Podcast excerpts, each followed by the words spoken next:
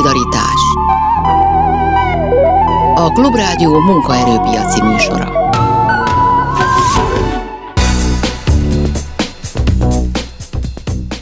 napot kívánok, Sámesz János vagyok, és a mai műsor vendége Farkas András nyugdíjszakértő lesz, aki a következő órában válaszol majd a nyugdíjjal kapcsolatos kérdéseinkre, az enyémekre, de persze elsősorban az önökére.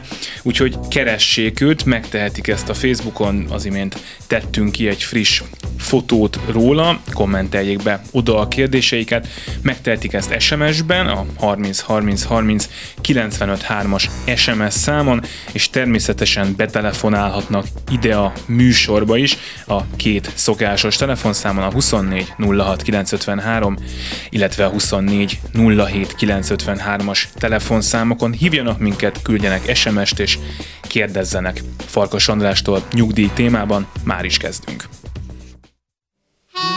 Farkas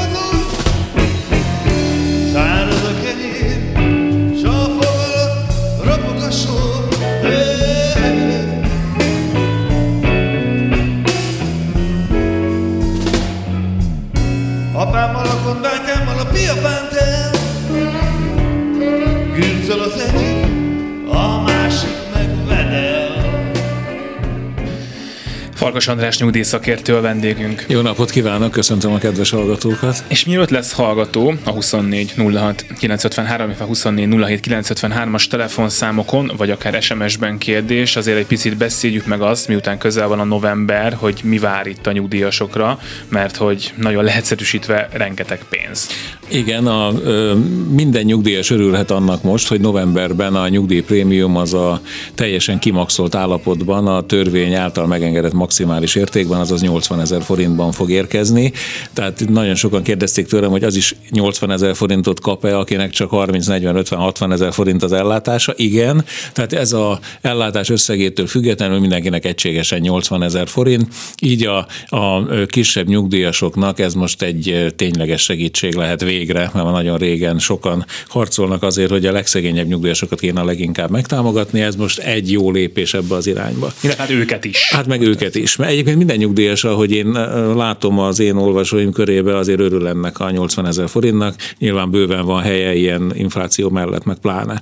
A másik dolog, amin szintén egy pozitív eltérés a törvényi előírásoktól, az az, hogy nem a szakértők által a központi statisztikai hivatal adatai alapján várt 0,7%-kal, hanem ennél fél százalékponttal magasabb mértékben 1,2%-kal emelik visszamenőleg a nyugellátásokat most novemberben, ami azt jelenti, hogy minden nyugdíjas a első 10 hónapra eső emelést, ezt az 1,2%-os emelést, meg a februári plusz egy negyed havi nyugdíjra, ugye ez volt a 13. havi nyugdíj visszaépítésének az első lépése, tehát az erre a 10 és egy negyed hónapra eső emelést egy összegben megkapja a novemberi nyugdíja mellé, és maga a novemberi nyugellátás már 1,2%-kal emelt összegben érkezik. Tehát ez a másik pozitív elem most a nyugdíjasoknak. Így valóban megvalósulhat az, hogy mondjuk egy átlag nyugdíjasnál, az átlag nyugdíj most éppen 150 ezer forint, az föl fog emelkedni 151.800 forintra, és összességében a nyugdíjas novemberben több mint 250 ezer forintot fog készhez kapni, tehát ez egy jó karácsony előtt előtti akció lesz a nyugdíjas. Amit elhangzott az előbb, hogy ez a alacsonyabb nyugdíjasokon is segít, ez a 80 ezer, ez mindenkinek biztos, tehát akkor még ők is legalább ennyivel, meg még egy picivel többet kapnak. Így van, így van. A másik dolog, ami már jövőre húzódik át, ugye januárban jön majd természetesen a minden évben kötelező rendszeres nyugdíjemelés, annak egyelőre a mértéke a jövő évi költségvetési törvényben rögzített 3 lesz, de szerintem elég nagy összegbe lehet fogadni arra, hogy ez módosulhat fölfelé, mert hogy az infláció meg közben nem 3 hanem most éppen 5, 5 ot meghaladta, sőt a szakértői elemzések szerint novemberben akár 6% is lehet, tehát hogyha januárban csak 3 lenne az emelés, az nem biztos, hogy jó visszhangot keltene. A Nemzeti Bank egyébként 3,6%-ot írt a legutóbbi inflációs előrejelzésébe a 2022-es éves inflációra, úgyhogy én szerintem nem három, hanem annál magasabb százalékos mértékben emelkedhetnek januárban a nyugdíjak, és hát a, a nagy dobás az majd februárban lesz, mert a kormányzati kommunikáció egyre sűrűbben utal arra, hogy az egész havi plusz nyugdíj jöhet februárban, tehát a 13. havi nyugdíj az nem az eddigi tervezett négy lépésben, hanem már két lépésbe visszaépülne, és a második lépés jövőre lenne, amikor fullba a teljes havi nyugdíj megérkezne februárban, tehát így februárban két havi nyugdíjat kapnának együtt a nyugdíjasok. Ami azért egy, egy nagy összeg lesz. Még azoknak is, akiknek egyébként viszonylag alacsony a nyugdíjuk. Közben itt jött egy kérdés az idei évtől, nem számít bele az időbe a Szovjetunióban végzett egyetem, teszi fel a kérdést a hallgató. Tehát ennél kicsit konkrétabban kellene a kérdést föltenni. A külföldi egyetemek akkor számítanak bele a magyar szolgálati időbe, hogyha azt elismerték vagy kétoldalú egyezmény, vagy többoldalú egyezmény alapján, és arról megvan az igazolása a külföldi egyetemistának. Egyébként elismerik a Szovjetunióban végzett egyetemeket, főiskolai végzettséget az én eddigi tapasztalataim szerint. Ha ebbe valamilyen problémá problémába ütközik, akkor meg kell nézni, hogy azt az adott diplomát, az adott szakon, azt elismerik-e a, a egyetemi végzettségek egyenjogúsági egyezményei alapján. De az én eddigi tapasztalataim szerint ez így szokott lenni, tehát elismerik. Most éppen legutóbb volt egy NDK-ban végzett ügyfél ügye, azt szintén elismerték. Tehát, hogy nem a Szovjetunió, tehát az nem az a lényeg, múlhat, hanem, hanem az a, lényeg, szakon, hogy a, vagy az egyetemen magán. Meg, hogy van-e olyan egyezmény, és a Szovjetunióval volt ilyen egyezmény, ami a diplomák egyenértékűségéről szólt. Ezt a most a, a, az emmi megfelelő részlegénél érdeklődjön, és szerintem az elismerésnek semmi akadálya nem lesz. Ez az SMS a 30 30 30 95 3-as SMS számra jött, a telefonszámok pedig 24 06 953, illetve 24 07 953, ezeken érnek el minket, és tudnak betelefonálni a műsorba. Említett említetted azt, hogy itt a nyugdíjasok számára ez a mostani összeg, ami majd itt évvégén meg az év elején érkezik, ez tényleg hatalmasnak tűnik, és hogyha nagyon akarunk ugrálni ezen, hogy ez mi a kritika, akkor hát talán fölmerülhet az, hogy erre függetlenül a választásoktól azért lehet szükség most, és azért ilyen fontos ez most, mert hogy valami egyébként a nyugdíjrendszerrel nem stimmel, és akkor az inflációt szokták elővenni, hogy akkor arra, arra kéne valami válasz, nem csak választásében, meg nem csak az év végén, hanem talán egyébként is. Igen, hát a nyugdíjrendszernek azért sok problémája van, meg rendkívül sok méltánytalanság van benne. Ezek nagyon komoly septapaszok, meg gyógyírként szolgáló intézkedések, ugye minél több pénzt kapnak a nyugdíjasok, azért annál jobban enyhíthetők a fájdalmak. Ez, egy, ez a intézkedés most, tehát a november, január, februárban várható intézkedés sorozat, ez összesen ez több mint 300 milliárd forinttal több e, juttatást enged a nyugdíjasok részére, ha ez mind megvalósul, és azért 300 milliárd forintról annyit kell tudni, hogy az nagyjából egy havi nyugdíj összege. Tehát az látszik, hogy ez egy nagyon sok plusz kiadást igényel, és e, pont ma elemeztem egy e, komolyabb cikkben, hogy ezzel ellen, vagyis emellett egy másik nagyon veszélyes folyamat is elindult, mégpedig az, hogy a szociális hozzájárulási adó csökkentése az felgyorsulhat. Ugye ennek sok gazdaságpolitikai összefüggése van, de a fő indoka az, hogy a jövő évre tervezett minimálbér és garantált bérminimum emelés eh, fedezhető legyen a munkáltatók részéről, ezért az állam azzal kedveskedve a munkáltatóknak, hogy 15,5%-ról 11,5%-ra csökkenne a szociális hozzájárulási adó, ami egy 500 milliárdos tétel, ami ott maradhatna a vállalkozásoknál. Ez, ez a pozitív része a hírnek, de a nagyon negatív része az, hogy a szociális hozzáállási adónak a, a jelentős része az a nyugdíjkasszának a fő bevételi forrása. Tehát, hogyha mi elveszünk a nyugdíjkasszából, egyébként összesen 358 milliárd esne ebből az 500 milliárdból a nyugdíjkasszára, az azt jelenti, hogy 358 milliárd forinttal kisebb bevételre számíthat a tervezethez képest a nyugdíjkassa, miközben ugye több mint 300 milliárddal több kiadásra számíthat a most részletezett plusz juttatások miatt. Ez összességében egy 700 milliárdos átrendezést követel meg a nyugdíjkasszától, aminek én még nem látom a fedezetét. Erről mindenképpen fogunk majd még beszélni. Ez az inflációs problémát, ez a mostani plusz egyébként megoldja. Azt ugye mondani szokták, hogy hát a nyugdíjasokat érintő infláció a sokkal nagyobb, mint az a szám, amit egyébként megszokott a KSH havonta jelentetni, tehát hogy itt nem 4-5 ról hanem azért jóval többről van szó, amennyivel drágább a boltban. A, a KSH az méri a nyugdíjas inflációt is a nyugdíjas fogyasztói kosár alapján. Meglepő módon a nyugdíjas inflációs kosár alacsonyabb volt most, mint a át, általános fogyasztási, de az teljesen más, amit a nyugdíjas szubjektíve érez, amikor ő lemegy bevásárolni az élelmiszerboltba, vagy a, elmegy az zöldségeshez, mert azt látja, hogy, hogy már csillagászati árakkal szembesül, és ezzel persze, hogy nem tud lépést tartani semmilyen emelési sorozat, de ha esetleg a kérdésed arra irányul, hogy a nyugdíj emelés módszere az megfelelő-e ma, nyilvánvalóan nem megfelelő, hiszen hogyha kizárólag a hivatalosan elismert inflációt követik a nyugdíjak, abból nagyon sokféle probléma keletkezik. Az egyik legfontosabb probléma, amit mindannyian érzékelnek a nyugdíjas társadalom tagjai, hogy relatíve elszegényednek az aktív korosztály tagjaihoz képest, hiszen ha a nyugdíjak csak az infláció mértékével nőnek, ami az utóbbi években 3% körül alakult, a munkabérek azok pedig 10-12%-kal nőnek évente, akkor nem egy nagy rakéta tudományi képzettséget igényel annak az előrejelzése, hogy a szakadék egyre nő a nyugdíjak és az aktív keresők keresete között. A nyugdíjasoknak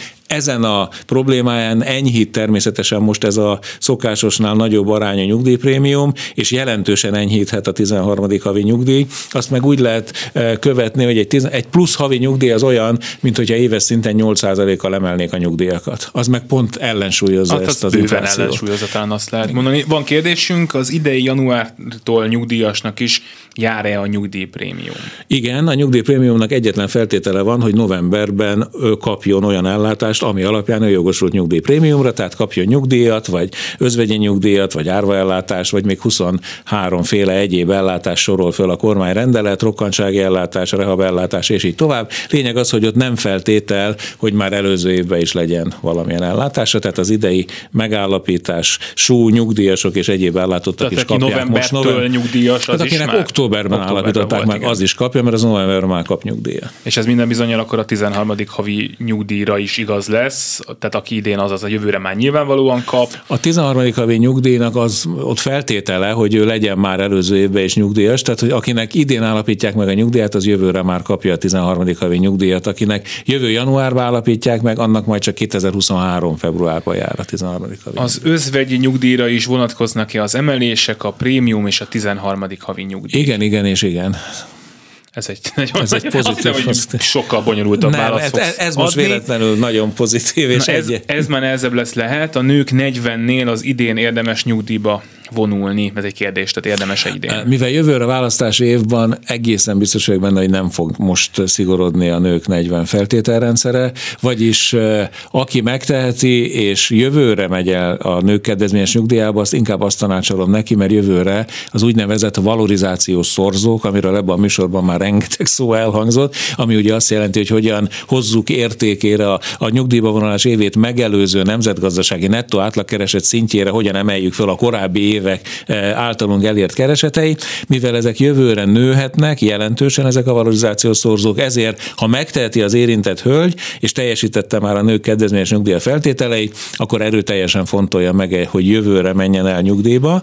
Eh, természetesen is mindenkinek a saját konkrét élethelyzete szerint kell döntenie, mert egyéb megfontolások is vannak. Ez két plusz kérdésem van hozzád. Az egyik az, hogy ez mindenkire igaz nagyjából. Tehát aki idén nyugdíjba mehetne, de jövőre is. Tehát az, ha lehet, halassza el, ha lehet, halassza el. Ha csak nem akar a nyugdíja mellett járulékmentesen dolgozni, mert a járulékmentes keresete, hogyha magas, akkor érdemes megfontolni az idei nyugdíjba vonulást, és mellette tovább dolgozni megszakítás nélkül, mert ez esetben kettős bevétele lehet. Ez csak a versenyszférára igaz, hmm. ugye, aki közalkalmazott vagy hasonló státuszba dolgozik, ők ezt nem tehetik meg, ők inkább várják ki a jövő évet. Igen, de hát egyébként dolgozni meg jövő, tehát ugyanúgy, hogyha jövőre megy el nyugdíjba, és utána megy el dolgozni, akkor is megint csak lehet, hogy jobban Igen, jár, itt, nem? itt mindig azért mondom, hogy a konkrét körülményeket kell elemezni, és mindenkinél meg lehet találni az optimális időzítést. és akkor a nők 40-nél még a plusz kérdésem az az, ami mindig ilyenkor fölmerül, hogy érdemes egyáltalán a nők 40-nel nyugdíjba menni. Ez megint csak a konkrét körülményektől függ. Nagyon sokszor érdemes. A, a legjobban akkor járhat az érintett hölgy, hogyha tényleg egy jó munkahelye van, és nyugdíjasként dolgozik tovább megszakítás nélkül, mert ez esetben ugye 18,5%-kal megugorhat a nettó keresete, mert hogy járulékmentesen kaphatja a pénzét, és ráadásul a munkáltatója is ilyenkor nagyon örül az érintett nyugdíjas hölgynek, mert ő megmentesül a szocó alól. SMS számunk, amikre ezek a kérdések is érkeztek, 30 30 30 95 3, a 061 24 06 953 és a 24 07 953-as telefonszámokon lehet minket hívni, illetve kiraktunk a Facebookra is egy fotót Farkas Andrásról, és ott is feltehetik nekünk a kérdéseiket. És akkor egy picit beszéljünk még, ugye ez a, ez a finanszírozás kérdés a portfólión megjelent cikketben, ugye az, hogyha a szociális hozzájárulású adó csökken, akkor hiányozni fog a bevétel a kasszából, de azért ez nem olyan, hogy oké, okay, hogy most éppen abból költ az állam a nyugdíjkasszára, de a nyugdíjkasszára így is úgy is költ valamiből az állam, tehát hogy hogy is mondjam, ez Igen, meg lesz valahonnan, maximum majd máshonnan. Az hiányzik. elemzésem az nem tragikus végkicsengésű, csak nagyon komoly pénzügyi átalakításokat igényel. Tehát, hogyha a, a, annyit kell tudni, hogy a nyugdíjkasszának két főbevételi forrása van. Az egyik az a bizonyos társadalombiztosítási járulék, amit fizettünk mi magánszemélyként a keresetünk után. Ez régen ez volt a 10% nyugdíjjárulék, most ez a 18,5%-os társadalombiztosítási járulék nevű közteher, aminek a, a pont akkor a része, hogy ez 10%-ot kiadjon, annyi megy el a nyugdíjkasszába, és a másik főbevételi forrás pedig ez a e, híres nevezetes szociális hozzájárulási adó, amiről azt kell tudni, hogy ez 2016-ban még 27 százalék volt, most éppen per pillanat 15,5 százalék, és ez menne le 11,5 százalékra, sőt, a munkáltatói szervezetek javaslata szerint akár még kisebb szintre, és azért azt látható, hogy amikor például 4 százalékos csökkentésről van szó, az 500 milliárdos bevétel csökkenést hoz e- ezen az ágon, tehát ezt mindenképpen valahonnan máshonnan kell pótolni, vagyis az államnak egyéb adóbevételek terhére kell átcsoportosítani, és ilyenkor ez egy nagyon komoly politikai játszma és húzavona, hogy hogyan, honnan jöjjön a pénz a nyugdíjakra, mert a nyugdíjakat ki kell fizetni, olyan nincs, hogy azt nem fizetjük. Hát a remény az mindig az, hogy majd nő az adóbevétel annak ellenére, hogy csökkennek az adók, hiszen majd az emberek többet keresnek, többet fogyasztanak. Ha a GDP stb. nagyon gyorsan nő, akkor nincs nagy gond, mert akkor nyilvánvalóan minden emelkedik, tehát a kisebb százalékos mérték is abszolút összegben egy nagyobb értéket hozhat ki, de azért nem ezt tükrözik a, a költségvetési terveknek a, ter, a most ismert tervszámai. Visszaugrunk majd még erre, de van egy hallgató a vonalban, hogyha minden igaz, jó napot kívánunk. Jó napot kívánok, nem tudom, adásban vagyok? Abszolút. Nagyon szépen köszönöm, üdvözlöm önöket is, és a hallgatókat is. Elég speciális kérdésem volna. Nevezetesen én már lassan ö, 11 éve nyugdíjban vagyok, tehát 2010-ben mentem nyugdíjba. Ö, akkor megállapították a nyugdíjamat, ö, és ö, mivel én kettő évet, ö, még 90, 89 és 91 között az Európai Unió egyik országában dolgoztam úgy, hogy közben itthon fizetés nélküli szabadságon voltam. Ezt az időt, ezt nem számolták bele a szolgálati időmbe. Az a kérdésem, hogy van-e mód arra, hogy nyugdíjkorrekciót kérjek ebben a kérdésben? Tudnék, az egyik kollégám nem is olyan régen, néhány hónappal ezelőtt mondta hogy miért nem kész beadta ezt a papírt, és ő kapott nyugdíjkorrekciót. Van erre mód? Persze, hogy van. Nyugodtan adjon be egy kérelmet ennek érdekében, de előtte ellenőrizze, hogy valóban nem számolták ebbe a... Egészen biztos, a... mert a határozatban benne van, benne van hogy, hogy mivel fizetés nélküli szabadságon voltam, a szolgálati időben nem számít benne. Akkor adjon be egy felülvizsgálati kérelmet, mert az Európai Unió koordinációs rendeletei alapján visszamenőleg is lehet módosítani a nyugdíjat. Nem biztos, hogy nyerni fog ebben az ügyben, hiszen a ottani két évét, amit valamelyik Európai Uniós tagállamban szerzett biztosítási időként, azt ugye önnek is igazolnia kell.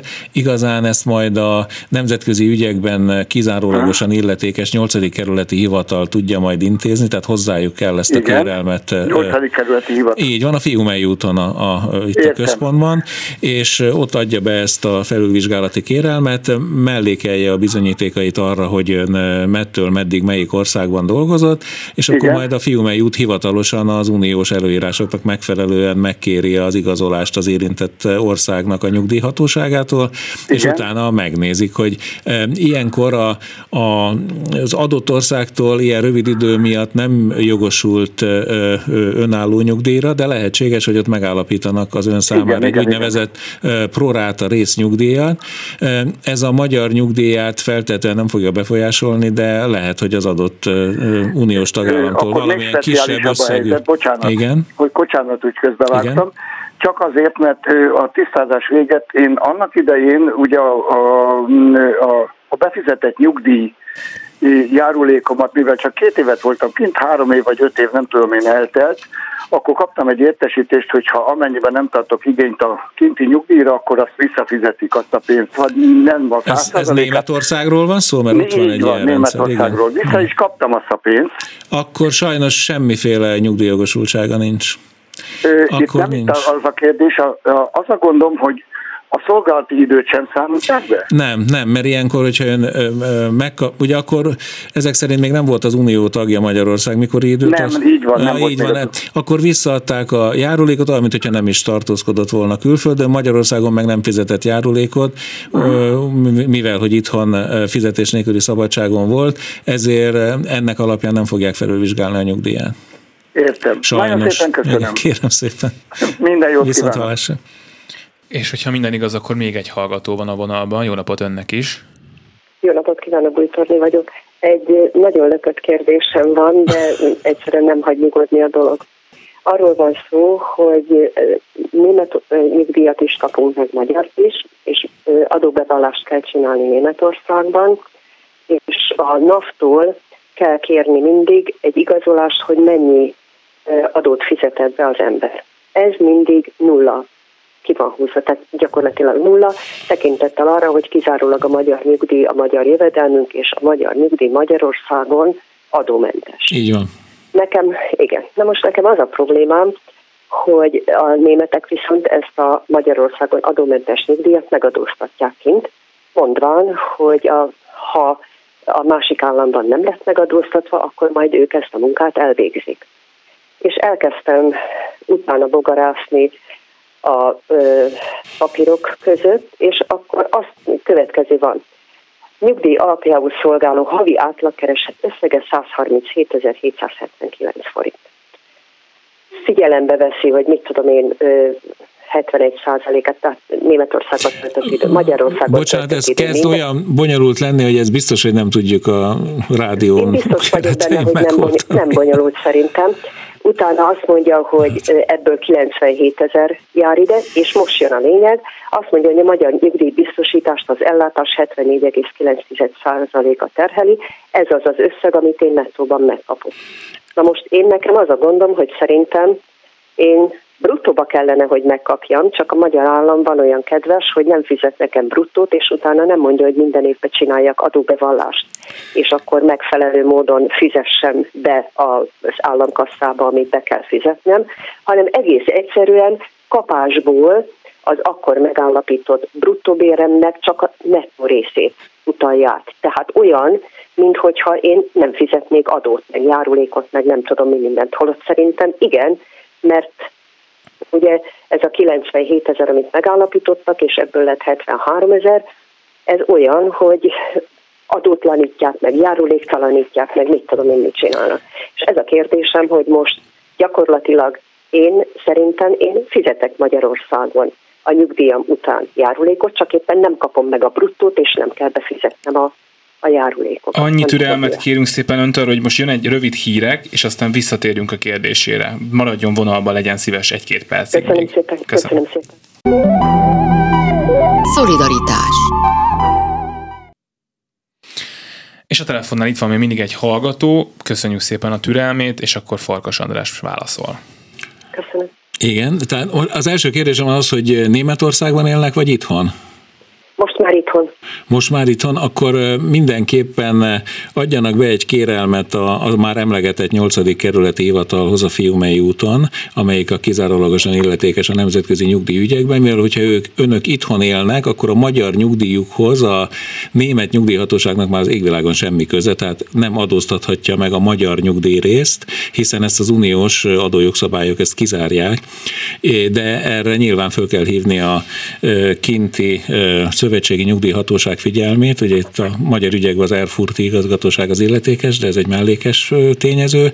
Amíg önök kint éltek Németországban, addig viszont természetesen a német adóhatóság figyelme az kiterjedt az összes külföldről származó bevételre is, és ami egész biztos, hogy a egészségbiztosítási járulékot, ami ha jól emlékszem most 5,1% Németországban, azt az égvilágon minden jövedelemre kivetik a németek, és emellett pedig nyilván ott a, a rendes német nyugdíjrendszer szerint adózik, néhol kedvező kulcsokkal a nyugdíj.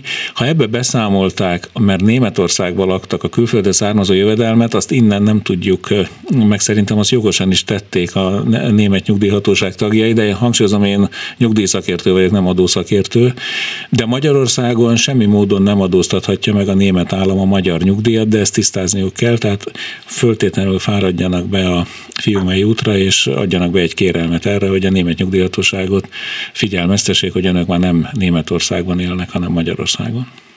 Egy másodperc türelmét kérem, írtam a nyugdíjbiztosítónak, és visszaírták, ráadásul rosszul írták vissza az adatokat, mindegy, de visszaírták, hogy ők már többször szóltak a németeknek, hogy ez nem így van. Az én logikám, tehát én azért csináltam egy kis könyvelés félét Németországban, annyi, hogy a német nem bírja elképzelni azt, hogy valaki nettót kapjon. Szóval ez az egy, amit De nem tud e- elképzelni. Ezt a, a, ugye ez egy hungarikum, hogy a magyar a világ egyetlen nyugdíjrendszer, ahol nettó összegű a nyugdíj, a világon másod mindenhol bruttó összegű nyugdíjak vannak, tehát Igen. terheli őket mind adó, mind Igen. egészségbiztosítási járulék, de hát ezt a azért hiába írunk mi vagy ön a, a német szövetségi nyugdíjhatóságnak, azt nem fogja elfogadni, de hogyha a magyar állam erre fölkent hivatalos intézménye a magyar nyugdíjbiztosítás részéről hivatalosan közli a németekkel, hogy most már álljanak le, mert önök már Magyarországon élnek, akkor azt el kell, hogy fogadják. Tovább kell, Jó, tehát ez, ez türelemjáték kell. Igen, ettől függetlenül én akkor is úgy vélem, hogy én fizetek minden hónapban adót. Hát ha Magyarországon élnek... Bocsánat, hát ha Magy- fizetek. Nem, nem, nem, nem. Hát hogyha Magyarországon élnek, akkor az ön magyar nyugdíj az közvetlenül érkezik az ön számlájára a magyar, a magyar államkincstártól. Az De ez csak egy számviteli trükk mert gyakorlatilag kapásból levonták az összes Nem vonhatják le. Tehát a, a magyar állam által önnek adott nyugdíj az adómentes, járulékmentes, mivel ez egy nettó összegű juttatás, azt az égvilágon Magyarországról az ön számlájára semmiféle levonás nem terheli. Tehát ez most hát, nem utalódik ki Németországba, gondolom. Ezt értem, nem, Magyarországon is. Én, mint nyugdíjas azt mondom, hogy nekem nem mondják azt, hogy én nem fizetek Magyarországon adót, fizetek. Nem, nem, nem, ön nyugdíj, bocsánat, Ön nyugdíjasként Igen. már nem fizet adót. A nyugdíj az egy nettó juttatás. Igen, de azért nettó, mert kapásból a legeslegelején a bruttóból ide van írva, mit tudom én, milyen törvény igen, alapján. Igen, igen, de ne, ne, keverjük, ne keverjük össze a fogalmakat. Magyarországon a nyugdíjrendszer keretében az összes nyugdíj az nettó juttatás, adó igen. és járulékmentes. Az, hogy mi történt a korábbi bruttó béreket, hogyan nettósították, járuléktalanították, és így tovább, az már a nyugdíj megállapításnak a módszere, de annak már nincs köze a már megállapított nyugdíjakhoz. Igen, és ráadásul akkor közben meg még csökkentek volna a befizetendő összegek is. Na jó, mindegy. Oké, okay, nagyon szépen köszönöm. Kérem szépen. Köszönjük szépen. Kitartó türelmet kívánok. Köszönöm, viszont hallásra. Viszont hallásra. Köszönjük szépen, hogy telefonált. Az ilyen kérelmek mennyire gyorsan futnak végig egyébként? Ezt már akartam kérdezni, mert ezt nagyon sokszor mondod, hogy egy kérelemmel forduljon ide-oda. Ha csak magyar érintettségű ügyről van szó, viszonylag gyorsan, de hát mondjuk azért akkor is több hónapig uh-huh. tarthat mondjuk egy jogorvoslati eljárás. A nemzetközi ügyek azok mindig minimum egy, de inkább több éves tart, amire minden tisztázódik. Különösen, hogyha bonyolult ügyekről van szó. Hogy a legbonyolultabb az, amikor öt országban dolgozott valaki, és az egyre gyakrabban elő fog fordulni, és ráadásul mondjuk eredetileg Romániából jött erdélyi magyarokról van szó, akik dolgoztak aztán Spanyolországban, meg Olaszországban, meg Svédországban, meg Magyarországon. Na, az egy elég hosszú ideig tartó nyugdíj megállapítás. SMS számunk 30 30 30 95 3, telefonáljanak be ezen túl a kérdéseikkel a 24 06 953, illetve a 24 07 953-as telefonszámokon lehet ide az adásba bekerülni, és meg is válaszolja Farkas András nyugdíj szakértő a kérdésüket. Jött egy kérdés SMS-ben az öngondoskodásról, és ez azért jó, mert hogy ez a cikked, amiről itt már a portfólióból beszéltünk, és idéztünk azt, hogy a szociális hozzájárulás adócsökkenés az mennyi mínusz jelent a nyugdíjkasszának, és ezt pótolni kell valahonnan. Ennek a második fele éppen arról szól, arról, hogy éppen az lehet egy probléma, hogy hát mindig az állami bevételeken múlik az, hogy mennyi van Így nyugdíjra, igaz. vagy mert ha nyugdíjra muszáj, hogy legyen, akkor mennyi marad másra, pedig egyébként nyugdíjat azt máshonnan is lehetne kapni. Így van, és hogyha még a kérdés előtt, ha megengeded, elmondanám, hogy minden európai modern nyugdíjrendszer az három pilléres, tehát van az állami nyugdíjrendszer, mindenhol létezik valamilyen módon, emellett mindenhol van munkáltatói nyugdíjpillér, vagy foglalkoztatói nyugdíjpillér, kivéve Magyarországon, és a harmadik elem az, ami kifejezetten az öngondoskodásnak a, a pillére, ami attól függően erős egy adott országban, hogy ugye nálunk a kelet-európai régióban nem túl erős ez a láb, mivel ez csak egy a rendszerváltozás után kezdett el erősödni, és még mindig eléggé gyöngécske egy mondjuk egy holland vagy egy e, német nyugdíj, vagy öngondoskodási pillérhez képest, de a leges legfájóbb hiány, amit ott hosszasan elemeztem, az az, hogy a magyar foglalkoztatói nyugdíjpillér az tökéletes mértékben hiányzik, tehát magyarán az egyéni nyugdíjas jövőjéért most csak az állam, ami a főfelelősséget viseli és vállalja, e, úgy, ahogy a kismértékben viseli az egyén, ez egy 85-15 százalékos arány nagyjából, hmm. tehát látszik, hogy mennyire fejnehéz a magyar nyugdíjrendszer, mennyire az államtól függ minden. De ez praktikusan a 80-15 az nyilván azt jelenti, hogy a legtöbb ember egyáltalán nem fizet be semmit sehova, és csak az a, állami a legtöbb ember csak az állami nyugdíjra számít, és, és van egy, egy törpe minoritás, amelyiknek vannak egyéb megtakarításai, nyugdíj célú megtakarításai, de igazán mindenhol a foglalkoztatói nyugdíjpillér megerősítésével oldották meg ezt a problémát. Nem kell össze menni, mert itt vannak az osztrákok, itt vannak a németek, itt vannak a britek, a svédek, bárkit mondhatok itt Európából. Újonnan átvették már a lengyelek is ezt a hozzáállást, meg az olaszok is ezt a hozzáállást, az összes problémájukkal együtt. Tehát ha Magyarországon is lépnénk ebbe az irányba, amire egyébként a Magyar Nemzeti Banka egy nagyon komoly javaslatot már előterjesztett, ez a bizonyos nemzeti jóléti alapok rendszere, amit én szívből támogatok, mert ez már maga a foglalkoztatói nyugdíjpillér lehetne. Ez mit jelentene praktikusan a gyakorlatban? Praktikusan azt jelentené, hogy minden munkavállaló, az mondjuk a, a ha mondjuk veszük a brit példát, ami a legtisztábban elmagyarázható, minden munkavállaló a bruttó keresete 5%-át beutalja egy felügyelt, nagyon erősen ellenőrzött nyugdíj alapba, tehát ami hosszú távú befektetéseket célozzak, nagyon profi alapokkal.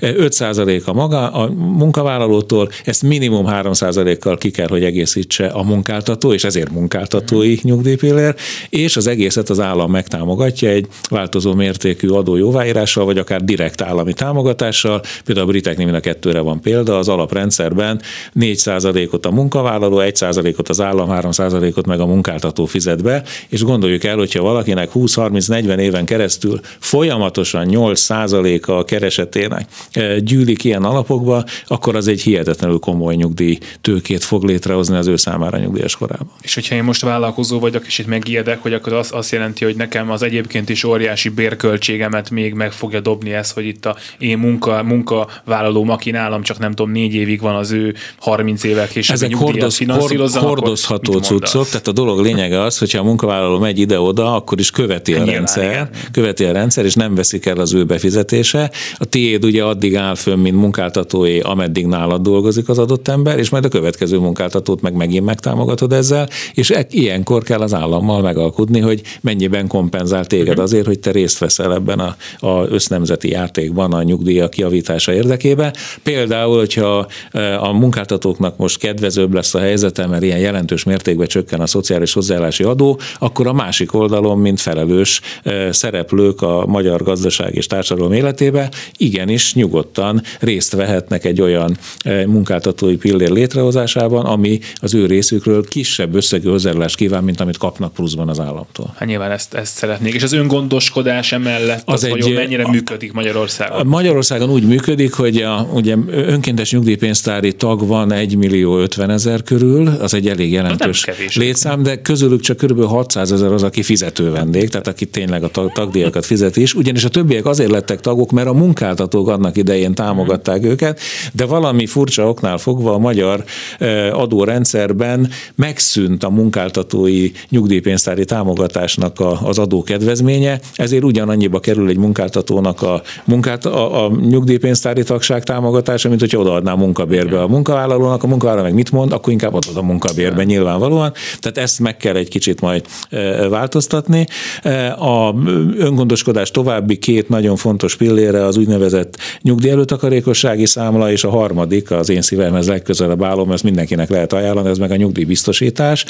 Mindegyik most már nagyon komolyan szabályozott, a Nemzeti Bank homlokterében áll, úgynevezett etikus biztosítási konstrukciók működnek már csak ezen a piacon, és ezt támogatja az állam a személyi jövedelemadó jóváírás formájába, tehát nem elkölthető pénzként kapja meg az illető a támogatást, hanem a saját nyugdíjszámláján írják jóvá ezeket, és ez szabad szemmel is látható összeg, mert a háromféle megtakarítási konstrukcióra évente 280 ezer forint adójóváírást is lehet visszaigényelni, ez persze attól függ, hogy mennyit fizettünk be az egyes konstrukciókra. Mennyire lehet egyébként ez ilyen, ez ilyen bizalmi kérdés is, hogy viszonylag kevesen választják ezt a megoldást, hogy fizetnek is ezért, ami miatt, tehát hogy ami annó a magányugdíjpénztárakkal történt, hogy lehet egy olyan félelem, hogy hát én befizetek itt valamit, aztán az majd ki tudja, hogy hová lesz. Ezt eh, viszonylag gyorsan belátják az ügyfelek, hogy a magányugdíjpénztár az teljesen más eh, konstrukció volt, ugyanis ott a kötelező eh, nyugdíjjáruléknak a szétosztása révén Igen. működtették a magányugdíjpénztárat, míg az öngondoskodás az mindig a már adózott saját pénzből történő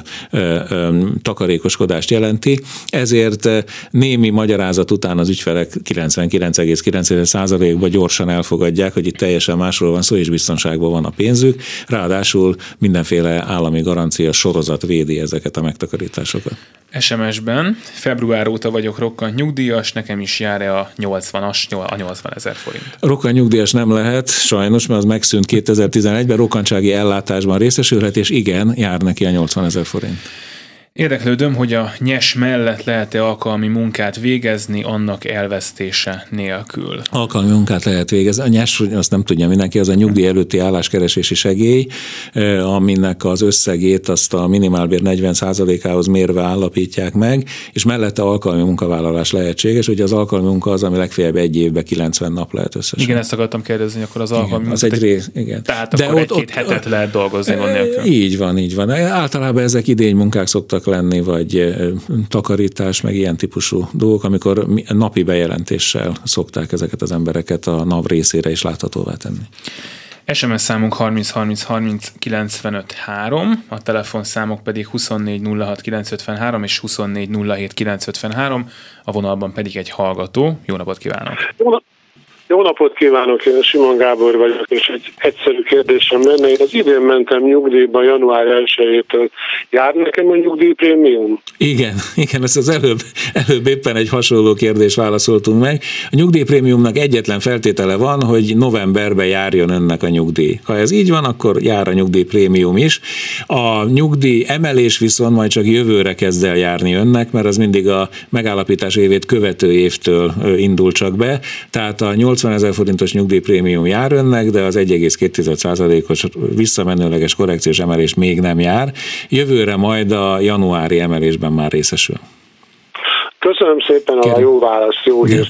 Minden önöknek Ilyen közepesen jó hír, de, a de is viszont a 80 jövő... az jó hír. Az, az mindenképpen. Hír. És jövőre ő is fog kapni februárban majd Majd a 16, így van, pontosan. Az mindenféleképpen jó. Igen. Ez a SMS a 30 30 30 95 3-ra jöhet, illetve a telefonszámunk 24 06 953 és 24 07 953. Még egy 10 percünk van arra, hogy megválaszoljuk a hallgatók kérdéseit, csak hogy folytassuk kicsit a cikkedet, ugye ezt a brit példát, amit, ahogy megoldották ők azt, azt, hogy a munkáltató is hozzátegye a magáit, említetted már, és a cikknek a végén van egyébként egy olyan mondat, amire itt szeretem volna kitérni, amiben azt írod, hogy bizonyos változások mellett a nyugdíjasoknak minden évben jobb lehetne, és nem csak választási évben, ami szerintem nagyon sokak számára most egy ilyen érzés, hogy hát jó, most ez az év, meg a jövő év az tényleg csodálatos lesz, és, és nincs nagyon ok panaszkodni, de hát azt következő három, meg majd, meg majd lehet, hogy nem annyira, vagy hogyha egyszer egy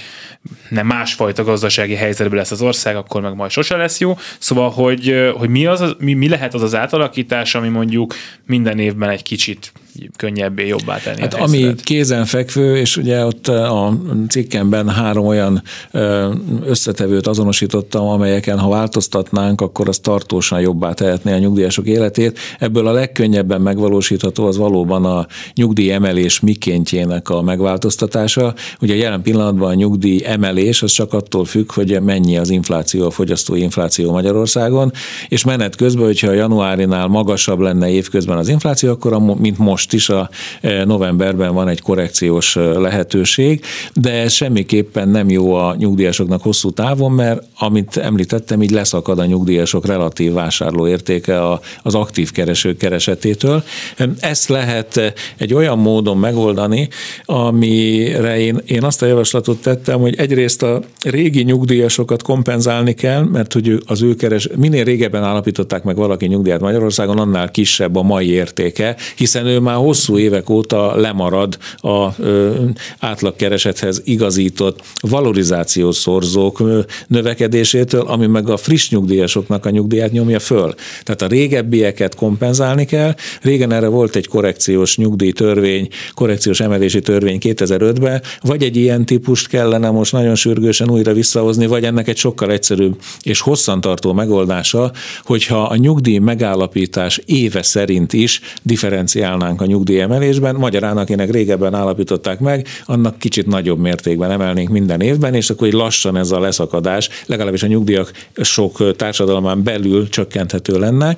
A másik eleme a nyugdíjemelésnek, amit egyébként követel most már lassan az összes nyugdíjas szervezet, hogy ne csak a inflációt, hanem valamilyen módon a nemzetgazdasági átlagkereset növekedését is vegyük figyelembe, ez a híres svájci indexálás néven elhíresült módszer. Ennek a maga a svájci az az 50-50 százalékos, tehát fele részben inflációs, fele részben keresett növekedés figyelembevétel, de ennek volt már Magyarországon 20-80-as, 30-70-es mindenféle változata. Igazán önmagában ez nem egy gyógyír, de hogyha ezt bevezetnénk az évjárat szerinti emeléssel, és plusz még eh, hozzátennénk egy olyan eh, társadalmi szolidaritási megoldást is, amit például az osztrákok csinálnak, hogy ők minden évben négy vagy öt sávra osztják a nyugdíjakat, és a kisebb összegű nyugdíjba részesülők értelemszerűen nagyobb mértékű vagy nagyobb abszolút euró összegű támogatásba részesülnek. Így meg azt lehet megakadályozni, hogy a szegény nyugdíjasok ne legyenek minden évben egyre szegényebbek, mert nálunk jelen pillanatban ez történik, hiszen egységes százalékos mértékben van meghatározva a nyugdíjemelés, tehát egy százalék nyugdíjemelés egy százezer forintos nyugdíjasnak, az nyilvánvalóan a tizedét jelenti annak, mint amit egy milliós nyugdíjas kaphat, eh, vagy egy 300 ezeres nyugdíjas az háromszor akkorát kap, és így tovább, mert hogy mindenkinek ugyanaz az egy százalék, vagy 1,2 százalék, vagy 3 százalék jár. Ezt lehet orvosolni ezzel a bizonyos osztrák sávos módszerrel. Ugye a kérdés az, hogy akkor ez azt is jelenti, jelenti-e, hogy lennének olyan emberek, nyilván nem olyan sokan, akinek akár infláció alatt emelkedne a hogy nyugdíja. Ne lennének, hogy ne lennének. Ugye akinek nagyon magas a nyugdíja, semmelyik, semmelyik nyugdíjrendszer az nem arra jött létre, hogy a megszokott aktívkori életszínvonalunkat folyamatosan életünk végéig ugyanazon a szinten föntartsa, hiszen arra a világ pénzese lenne elég. Hát az az öngondoskodás. Az az öngondoskodás. Tehát például a, a britek ki is mondják, hogy az állami nyugdíj az csak arra jó, hogy egy minimális életszínvonalat biztosítson, tényleg minimálisat ott.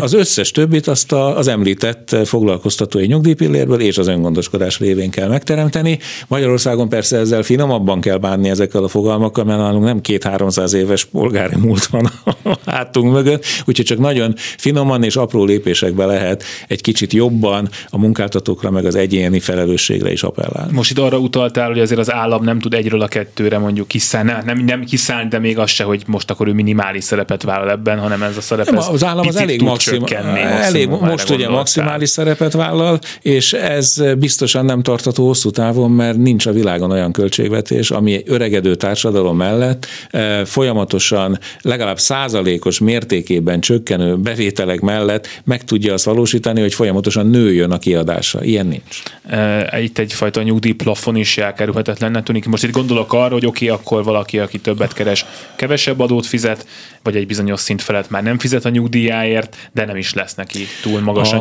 nyugdíja, tehát nem lesznek milliós nyugdíjak, akkor leegyszerűsítve. Lehetnek milliós nyugdíjak, az a, nehogy már demagógnak látszódjak én, tehát aki sokkal többet fizetett be, sokkal többet viselt a közterviselésben, az nyilván sokkal magasabb nyugdíjra jogosult, hiszen a nyugdíj az egy munkanyugdíj Magyarországon, nem egy szociális juttatás, csak az elképesztően nagy széthúzásokat kell megállítani. Elsősorban azt, hogy amikor már valaki nyugdíjas lesz, utána már ne nőjenek tovább mm-hmm. ezek a, a ki, Tehát lehet, hogy valaki nagyon magas nyugdíjjal megy el, valaki meg kevesebbel, csak menet közben már, amikor nyugdíjasok, ez ne nőjön még elviselhetetlenül mindkét fél számára.